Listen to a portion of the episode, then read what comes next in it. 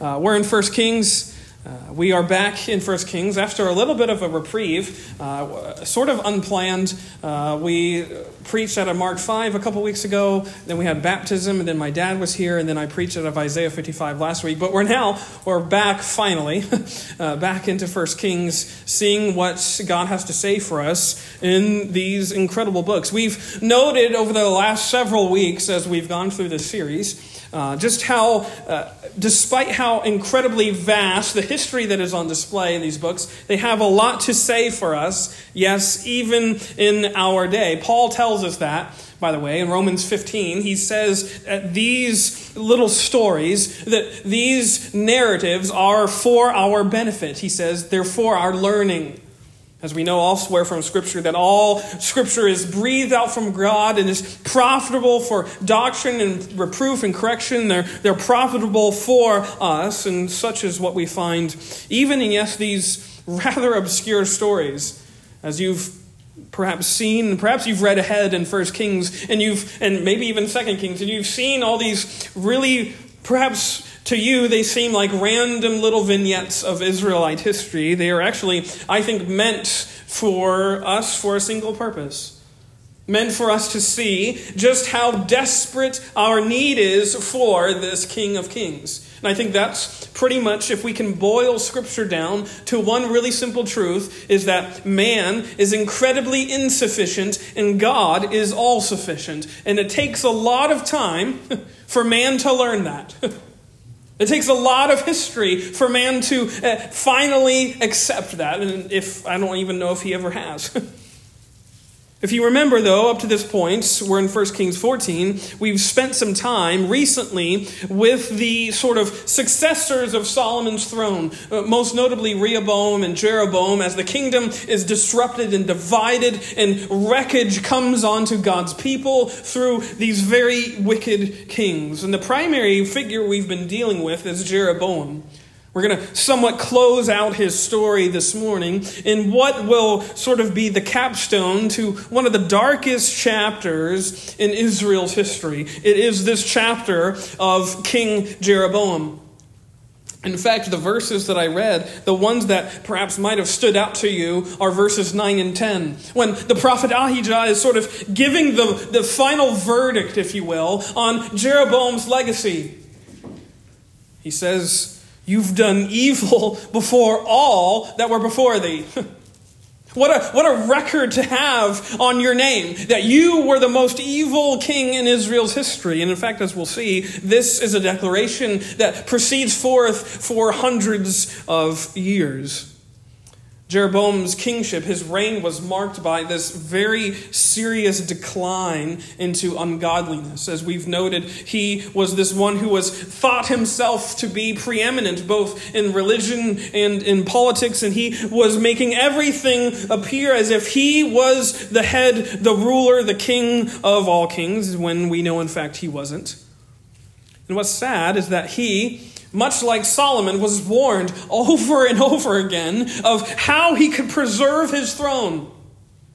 If you remember, the guy who appears in this narrative, chapter 14, the prophet Ahijah is the same one that appeared to him in chapter 11, who told him, who prophesied of the very fact that of how all these things would come about, that he would uh, take the ten tribes and he would be the next king of Israel because of this judgment that was going to happen for Solomon.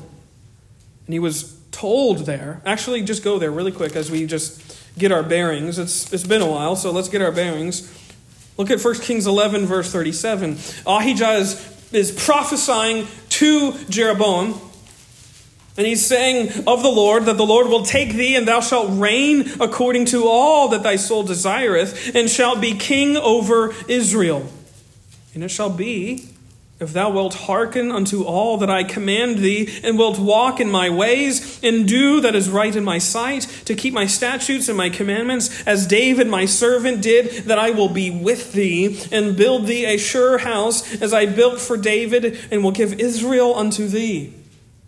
This one who was brought in for judgment is being given the promise that if he follows in the footsteps of David, if you will, if you follow the Lord's statutes, he will be with you. But of course, as we know, he sort of punts on this. He disregards these words, such as why in chapter 13 that prophet from Judah comes into his worship service and announces more uh, sort of uh, very uh, sort of ominous words uh, for Jeroboam and how his kingdom is to be turned to ash.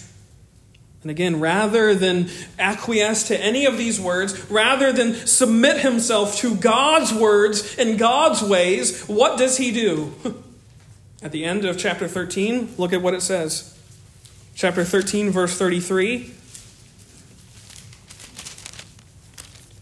After this thing, Jeroboam returned not from his evil way. Despite all these warnings, despite all the words that have come to him from various sources, he is still plunging stubbornly headlong into his own evil devices and desires. Which is what brings us to chapter 14, which the historian here just basically relays the very dreadful, sad conclusion to Jeroboam's sad life. In which I think also we have, in the midst of this passage which uh, details this demise of King Jeroboam, I think we have three lessons this morning that show us the reason for all this. Because you want to know the fundamental reason why Jeroboam was brought to this dreadful end is because he had rejected the word of the Lord. He had rejected God's word. And so this morning, I think what is heightened out of this text is our approach to listening and hearing and obeying the Lord's words for us. That's what I want to focus on this morning through three quick lessons this morning. Hey, Micah, can you switch the slide? No, no, I got it. Here we go. Here's lesson number one, just to keep you on track. First of all, as we notice in verses 1 through 4, we have here, I have described it, a lesson about bribery. A lesson about bribery, because notice what goes on. Chapter 14 opens uh, Jeroboam is in a bad spot. Some suffering has struck the royal family. His heir to the throne, Abijah, has been struck very seriously ill. As it says there, Abijah fell sick. Despite all, this to me is just fascinating in and of itself, is that despite all of Jeroboam's posturing as this really religious guy, this preeminent religious ruler, this preeminent political ruler as well, even he was not immune from suffering. Even he was not insulated from life's torments.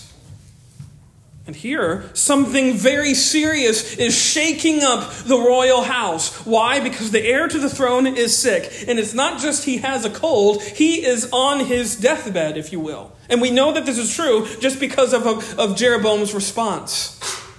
Notice again, at that time, Abijah, verse 1, the son of Jeroboam fell sick, and Jeroboam said to his wife, Arise, I pray thee, and disguise thyself, that thou be not known to be the wife of Jeroboam, and get thee to Shiloh. Behold, there is Ahijah the prophet, which told me that I should be king over this people. Now, take a step back this is what you have to do when you're studying the scripture, right? Just really chew on these words because you can gloss over them and you won't get the meat of them because you, you, did you notice what's going on here? Jeroboam, this guy who thinks himself as so high, so mighty, has now been brought to a decision that is hugely embarrassing, both personally and politically. He has to ask for help. This guy who has figured himself to be uh, so immune and so impervious to any sort of wisdom coming from the outside, this guy who thought that he could fabricate a religion of his own making, like we saw in chapter 12, is now here being forced to ask for help. Ask for some assistance. He's finally forced to admit that there's something for which even he is not sufficient. Get thee to Shiloh, he says. And that's even more humbling. If it weren't humbling enough for this, this guy who thinks he's the high and mighty ruler of all things, Jeroboam, what's even more humbling is the fact that he's sort of constrained to ask for the help of a, of the, of a prophet, of a religion that he has sought to replace. He's asking for help from Ahijah, a prophet of Jehovah. A prophet, a messenger, a preacher of the very religion that he has spent so much time and energy and resources trying to get rid of.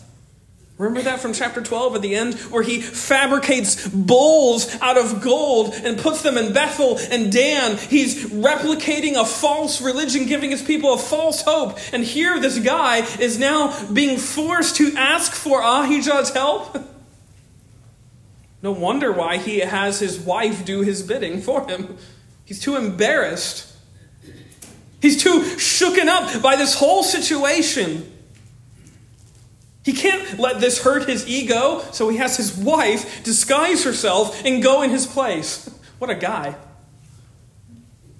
I think there's no small amount of poetic justice happening here, as this king is now being forced to go to this place that he has sought to just kind of pretend didn't exist. He can't handle this, so he gets his wife's help. Hey, disguise yourself. Go in, in my stead. Uh, hide your, your real identity.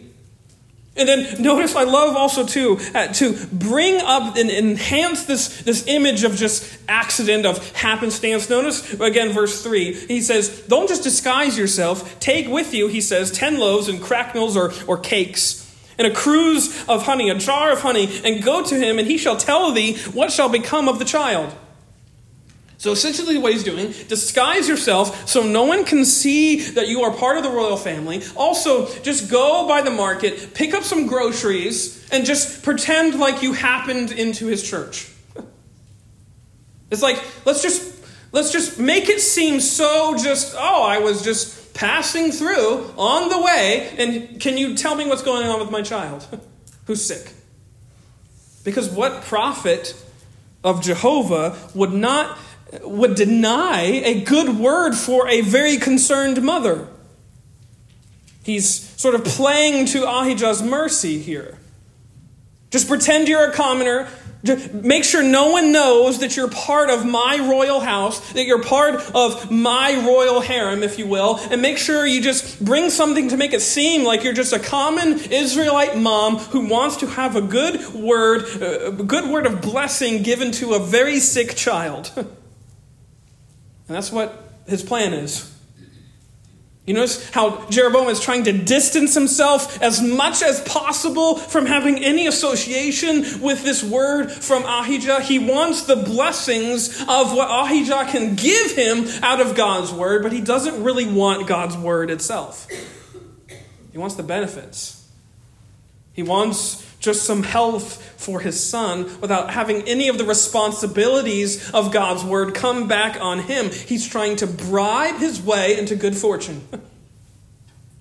Let's see if I can just finagle myself into the situation where I can get something for myself and make sure that my son doesn't die. So we see from this very point and looking backwards, Jeroboam hasn't changed one single degree from the first time that we met him. He's still very adamant that life proceed on my terms. Eh, eh, life has to work out my way. And he's, he's still very much the king of his own heart. Even after all that he's seen, all the warnings that have already come his way, Jeroboam still reigns in Jeroboam's heart. He's the king of his life. And he thinks that even now he can manipulate some blessings out of Jehovah, as if, as if God's favor is an item that he can buy and sell. This is a really audacious thought. And what we're going to be seeing here is that Jehovah cannot be bribed, he cannot be bought off. God's grace and truth is not like a magic crystal ball, which, when accompanied by the right words, will just spill out good fortune.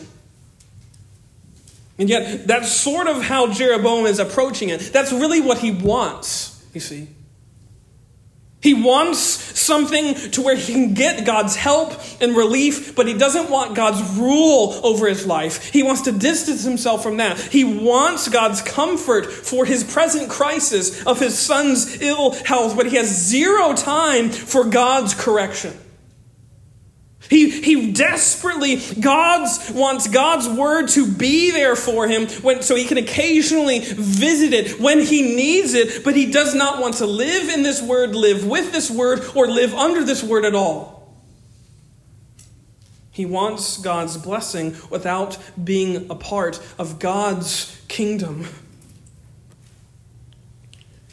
And I know what you might be thinking, but don't think that. Don't be so quick to judge Jeroboam. Because uh, I'll just speak for myself. I won't presume that you think this, but how often do I live like this? Do I treat God's word in this same way as if it's only useful when it's giving me something, some sort of blessing, some sort of benefit, when it's giving me something out of it? When I'm uh, how often do I treat God's word like that? As if it's some sort of like divine pinata, and if we just shake it just right, there will be showers of blessing all over us. We cannot curry God's favor as though we're buying our favorite treat out of a vending machine. And this is exactly what Jeroboam is doing. He's going to it and hoping he can find something, some good word, some good fortune to come on him. And yet he's never once in all of his life lived according to its rules lived according to its God. He's actually sought to replace God. At every turn, he's been his own God. So, isn't it fascinating that this scene gives us all the evidence we would ever need to say that mankind doesn't change? Because he had set out to replace this God, and yet his very first inclination, when the chips are down, as they say, when life is giving him the worst it has to offer, where does he turn? He turns to heaven. God, I need some help. My son is sick. Yet he hasn't ever once made God a part of his life. How much is this the case today? I would say it very much is. Funeral homes and hospital rooms are still the places where God Himself is seen as life's most necessary thing. When that is happening, when disaster is striking so close, too close to home, there's this innate sense to cry out for help, for someone else to intervene. And when, when those situations don't go our way, who gets the blame? We blame the Heavenly Father. God, why did you let this happen? Why did you allow this person to be taken away? Why did you allow this awful diagnosis to come down on me?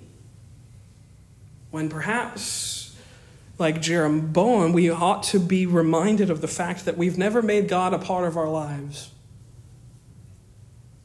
as though God is predisposed to always come through for everyone all the time. You want to you want to hear a hard truth?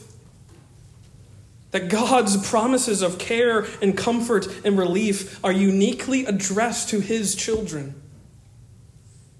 That God's purposes work for good, as Romans 8 says, to them who are the called according to his purposes.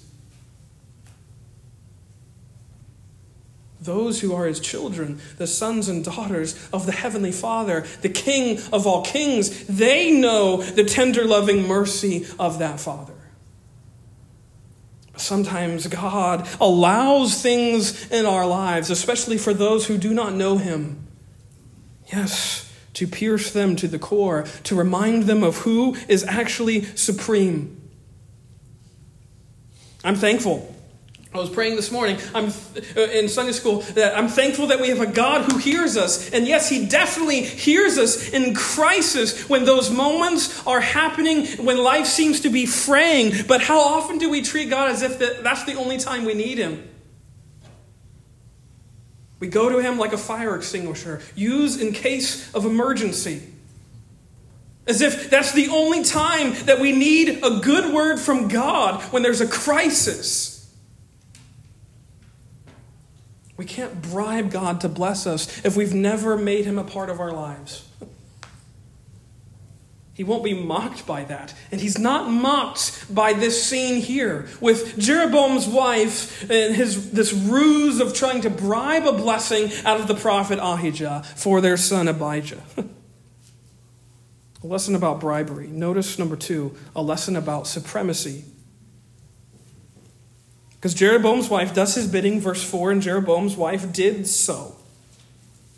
She disguises herself, gets some groceries from Wise, and makes her way to Shiloh to stop at the church there. And arose and went to Shiloh and came to the house of Ahijah. But Ahijah could not see, for his eyes were set by reason of his age. So it appears at first that this scheme is perfectly planned. She's disguising herself, so even if someone in that town would notice who she is, she would have her identity concealed. But also, it doesn't even matter because as she entertains an audience with this prophet, he's blind. He cannot see. His eyes were frozen in their sockets because of his age. Again, he's a man who could easily be fooled by such a scheme.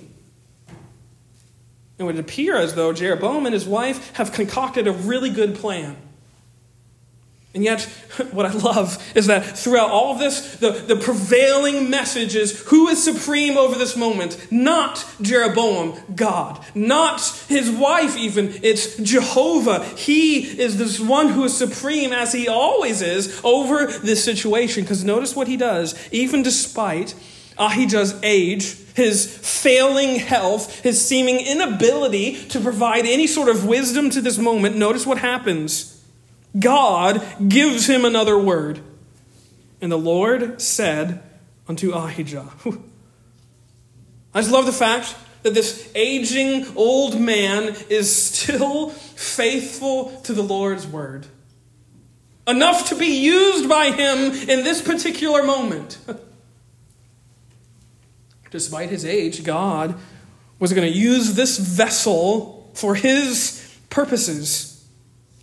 And notice what he says Behold, the wife of Jeroboam cometh to ask a thing of thee for her son, Abijah, for he is sick. Thus and thus shalt thou say unto her, for it shall be when she cometh in that she shall feign herself to be another woman. He gives him a word. You're going to be able to pierce through this very uh, happily haphazard ploy of, of Jeroboam and his wife to try and get something good out of you and really out of me, is what God is saying. And whereas Jeroboam and company thought that they could fool this, this blind old prophet, there was no fooling God. There was no pulling one over on Jehovah because I love how it says in verse 6 and it was so. Exactly as God said it would happen, it came to be, just as He said. And what did He say? That as soon as her feet hit the threshold of your door, you're going to know who it is. And it was so. Verse 6 And when Ahijah heard the sound of her feet, as she came in at the door, that he said, Come in, thou wife of Jeroboam. the jig is up. The plan, it has been totally demolished. The scheme, the ruse that they had planned is, is falling apart right in front of them. I get the picture that her foot is like hovering over the threshold, and he announces from a dark room, Come in, thou wife of Jeroboam. And behind this veil, Jeroboam's wife is just stunned into silence. They had planned. You're, you're blind. How can you see? How can you know? God is supreme over this situation. And what does he do? He welcomes her and then he says, I got some bad news. I have, as he says, I'm sent to thee with heavy tidings. Opposite of gospel, opposite of good news. What does he announce? The devastation of Jeroboam's house and the destruction of his entire kingly line. Let me read it again in full, down through verse 16. Listen to these harsh words. Remember, by the way, side note, remember back in chapter 12 when he was making those golden calves in Bethel and Dan. And I, I, I, it's interesting to me how some commentators said that this was actually a good thing. How it actually allowed for some liturgy to come back into the house of God, and they were it, there's a lot of theological and hermeneutical hoops that they jumped through to get to that point. But uh, to me, if you want any referendum on the fact that what Jeroboam did was evil, you all you have to do is come to this passage. If you want to know what God thinks about it, Verse 9 is a very particularly strong verse, or in verse 10, but you don't have to search very far. He knew what he was doing. Jeroboam was replacing God, and God didn't take to that too kindly. Look at verse 7. Go, tell Jeroboam, Thus saith the Lord God of Israel. For as much as I exalted thee from among the people, and made thee prince over my people Israel, and rent the kingdom away from the house of David, and gave it thee, gave it to you, and thou hast not been as my servant David, who kept my commandments, and who followed me with all his heart, to do that only which was right in mine eyes. So instead of all that, I gave you this. I had this kingdom given to you on a silver platter, so to speak. I, I set it up perfectly where you could tee off and be a king of Israel with everything going for you. And yet you have not been living according to my ways, according to my words. And instead, how have you been living? Thou hast done evil above all that were before thee. For thou hast gone and made thee other gods and molten images to provoke me to anger, and hast cast me behind thy back. You want to know why the very first commandment is having no other gods before God? Because that's the most serious thing in all of life. It's the sin of sins that we have made ourselves into gods. Again, this is sidebar Genesis 3. The temptation of Adam and Eve in the garden was to what? That they could be like God. That they would have the wisdom of all knowledge and all life and all truth, and that they could be in that moment like God Himself. Every sin at its core has that at nestling inside it, infecting it, is that we believe we can be our own gods. And here Jeroboam has allowed that to materialize into the actual fabrication of other gods. And essentially, what does God say? You have made for yourself other gods, and it's akin to throwing me behind your back. Such disgrace is on display from Jeroboam, such disdain for Jehovah and his word, even after he's blessed you and offered to bless you if you just follow me. You've provoked me to anger Therefore, verse 10 Behold, I will bring evil upon the house of Jeroboam, and will cut off from Jeroboam him that pisseth against the wall, and him that is shut up and left in Israel, and will take away the remnant of the house of Jeroboam, as a man taketh away dung, till it all be gone. God doesn't think very highly of what Jeroboam did. and him that dieth of Jeroboam in the city shall the dogs eat. And him that dieth in the field shall the fowls of the air eat, for the Lord hath spoken it. Arise thou therefore, get thee to thine own house, and when thy feet enter to the city, the child shall die. And all Israel shall mourn for him and bury him, for he only of Jeroboam shall come to the grave, because in him there is found some good thing toward the Lord a God of Israel in the house of Jeroboam. Moreover, the Lord shall raise him up a king over Israel who shall cut off the house of Jeroboam that day. But what? Even now. For the Lord shall smite Israel as a reed is shaken in the water, and he shall root up Israel out of the good land which he gave to their fathers, and shall scatter them beyond the river, because they have made their groves, provoking the Lord to anger. And he shall give Israel up because of the sins of Jeroboam, who did sin and who made Israel to sin. Wow. God doesn't think or hold very kindly to someone thinking that they are more supreme than God.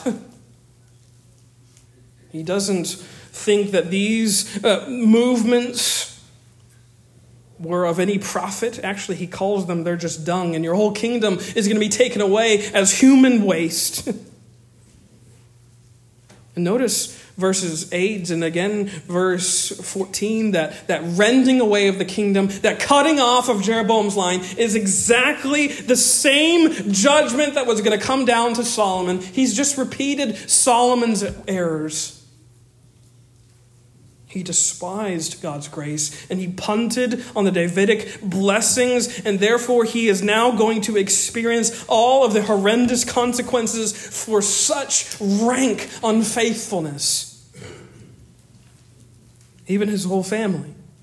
Again, verse 11 his him that dies of Jeroboam, all of Jeroboam's line, they're not going to come to a graceful, peaceful end.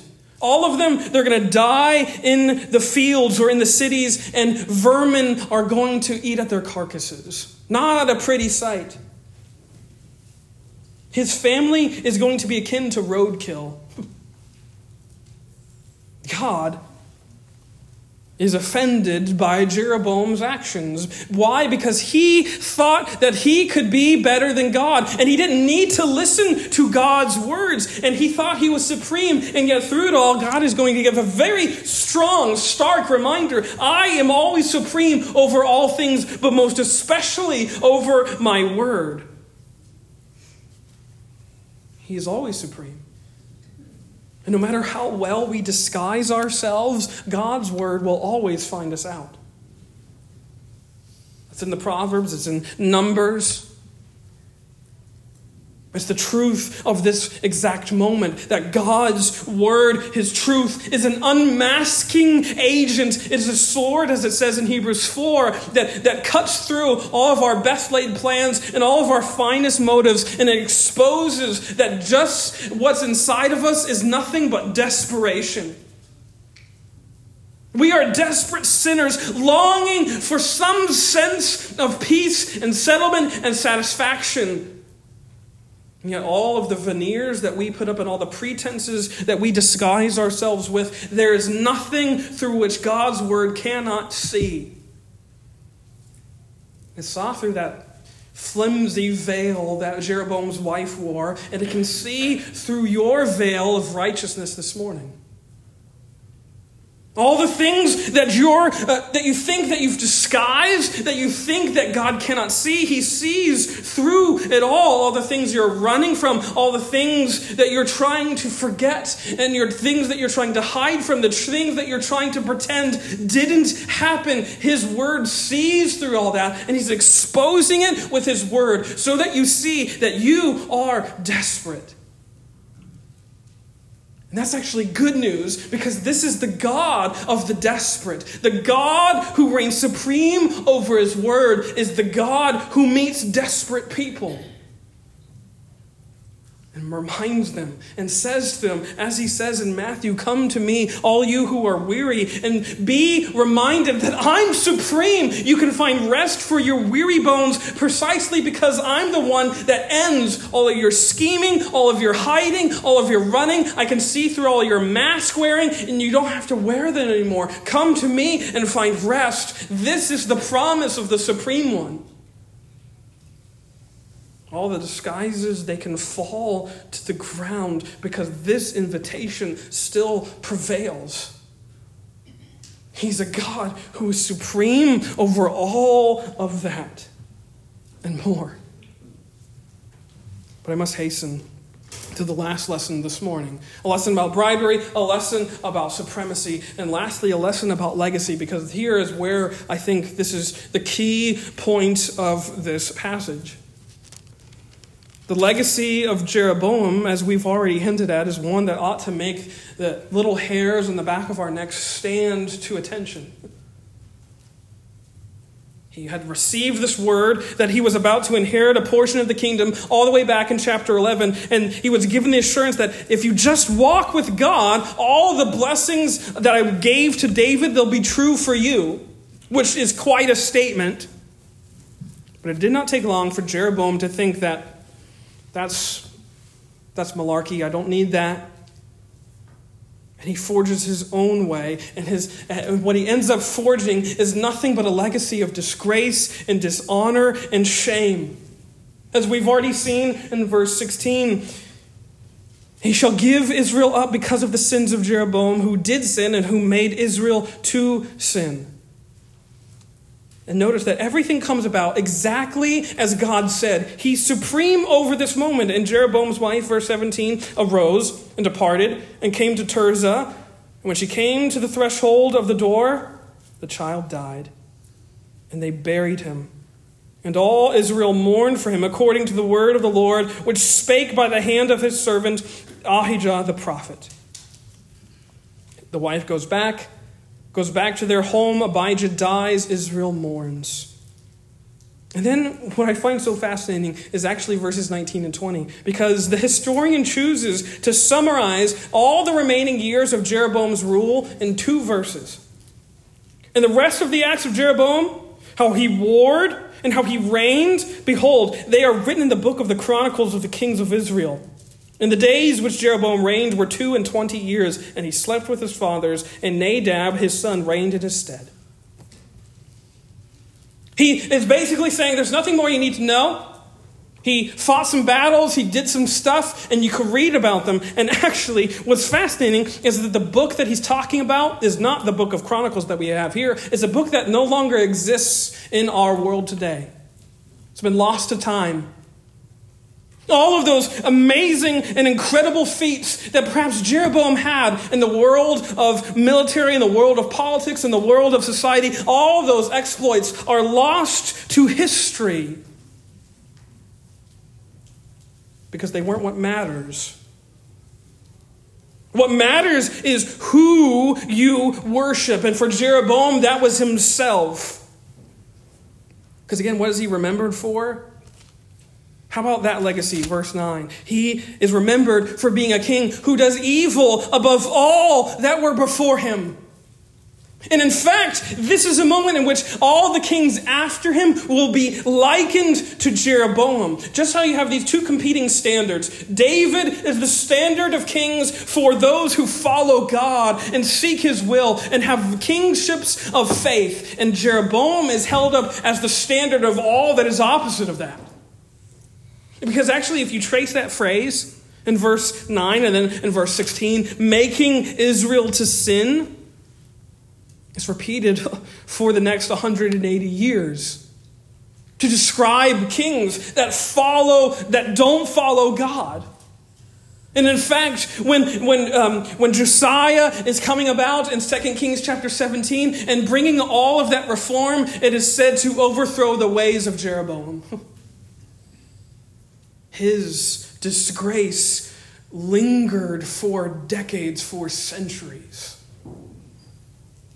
It's a legacy that I don't think any of us want to be remembered for. But I think what is most fascinating is that his legacy is contrasted with his son, who does literally nothing in this text. Did you notice Abijah? He's sick. Verse 1. He's fallen ill. What is Abijah remembered for? Verse 13. And all of Israel shall mourn for him. For who? For Abijah. They're going to mourn for him when he dies, because he is going to die. And they will bury him. Again, notice the contrast. Unlike any else, any of the other members of Jeroboam's family who are all going to be eaten by dogs or, or, or birds, vultures, this son is going to be buried. For he only of Jeroboam, Jeroboam's only son, shall come to the grave. Why? Because in him there is found some good thing toward the Lord God of Israel. How fascinating. That Abijah is this lone figure in a family of wretchedness who listened to the Lord. He's not a child, he's a perhaps a younger teen at this point, Abijah is.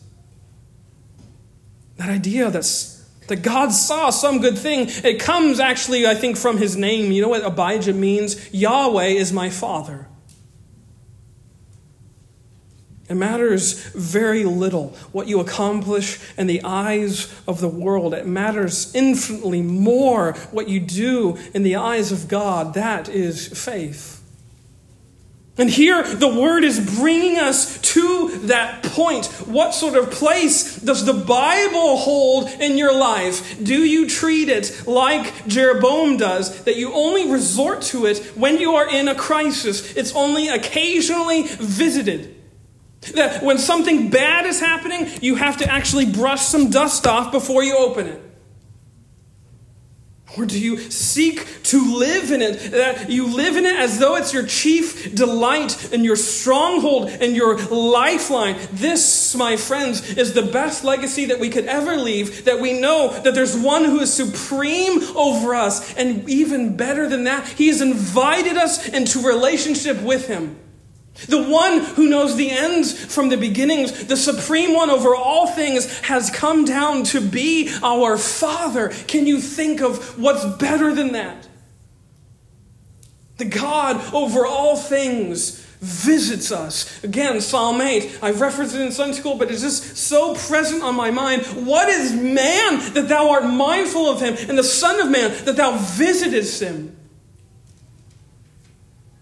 Who are we that the supreme God of all things would invite himself into our world, into our domain, take up a body just like ours, and die a death that we deserve to die? Who are we? This is what this word invites you to see. That you are not supreme over any moment of your life but actually, that's really good news because there's one who is so much more powerful who is holding every single moment together. He's holding everything by the grip of his sovereign hands. He is the one who's supreme over every moment. Where does this Bible hold a place in your life? For me, for myself, I want to live in this word, that its words may be the first that spill off my mouth. What sort of place does it hold in your life? Let's bow our heads and close our eyes. At this time,